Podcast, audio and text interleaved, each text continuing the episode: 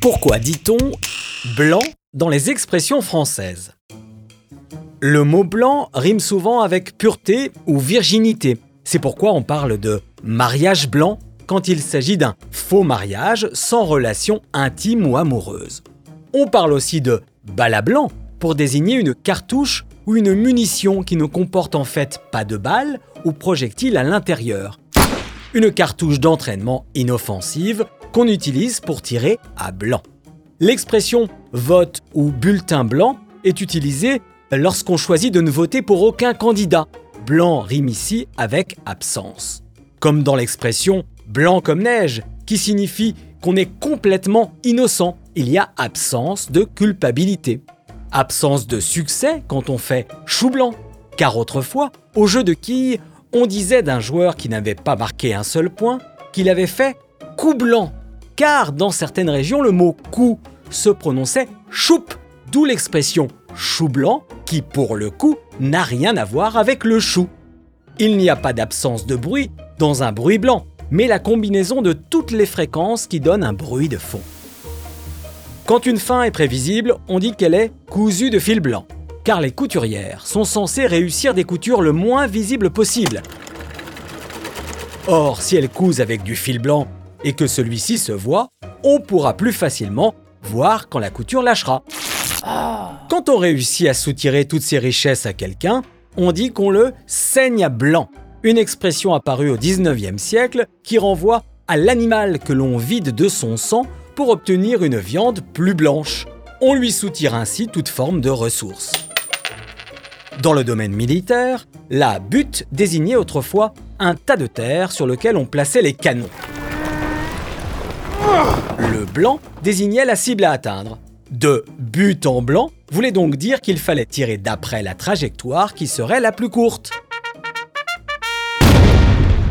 C'est pourquoi on utilise dorénavant cette expression de but en blanc pour évoquer une action ou des paroles directes, sans détour. Quand on offre une totale liberté d'action, on dit qu'on donne carte blanche ou blanc-seing. Le blanc-seing, c'est ce document vierge sur lequel on a apposé sa signature avant qu'il ne soit rempli. C'est la marque de confiance ultime et cela revient donc à donner carte blanche à quelqu'un. Vous saurez tout d'ailleurs sur l'origine de l'expression carte blanche en écoutant l'épisode sur le mot carte. En attendant, intéressons-nous à l'expression bonnet blanc et blanc bonnet, qui signifie que deux choses qui paraissent différentes sont finalement identiques. Une expression utilisée depuis le XVIIe siècle, car pendant longtemps, on reconnaissait la fonction, le métier, le rang d'une personne à son bonnet. Pas de raison d'être chauffé à blanc sur son sens, autrement dit, inutile de s'enflammer ou d'être excité.